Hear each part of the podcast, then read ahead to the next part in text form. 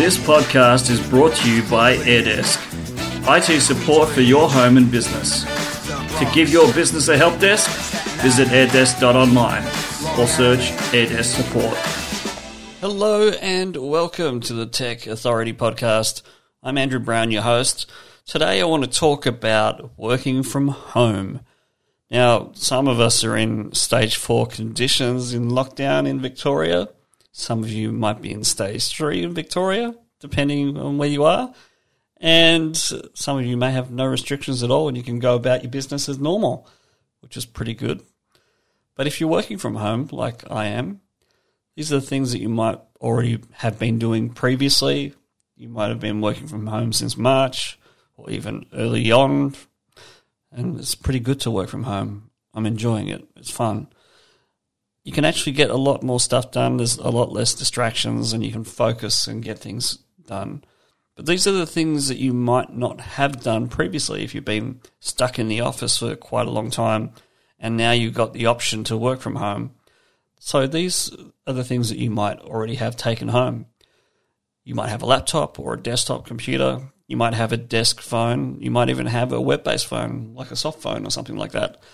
Monitors, docking station, keyboard and mouse.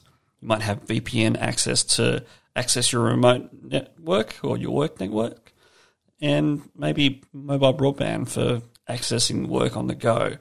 Now, mobile broadband is important. You can do a lot with it and it's pretty quick. Probably different to the NBN, better speeds because it's 4G. And uh, some of the things that you might want to look at if you're going for 4G is having a look at the internet provider that you go with. Depending on the provider, they might have better plans, they might have decent equipment, they might have more reliability, and these are the things that you want to look out for. Most businesses would be with Telstra if they're going for the business network with the business in mind, and it's probably the right choice overall. So if you have a look at Telstra's website and look at the mobile broadband available, you've got the option to have a device on a plan, like a tablet or something else, um, or you can go prepaid. Now, there's good and bad parts about prepaid because it expires, but you can also do month to month and you can turn it off at any time. There's no contracts. Everything's changed with the way that uh, Telstra manage their plans. You can do SIM only if you really want to. Makes it a little bit easier.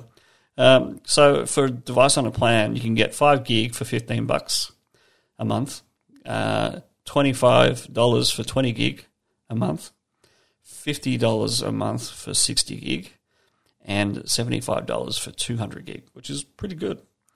Or you can go prepaid, where you pay thirty dollars for twelve gig, and it only lasts for twenty eight days uh, you can get 40 gig for $150, which has a 12 month expiry. And then you've got the uh, big plan, the $300 plan for 180 gig, which also has a 12 months expiry. So if you don't use it, you're basically wasting your money. And uh, these are the things you want to look at. Um, 4G is really good. 5G is also available now. So, depending on the type of modem that you have, you could get a modem router from a computer store and you'll have decent Wi Fi speed on 5G. Definitely really nice speed. Uh, it's certainly good. Check it out. Thanks for listening. We'll be back tomorrow with another podcast episode. Bye for now.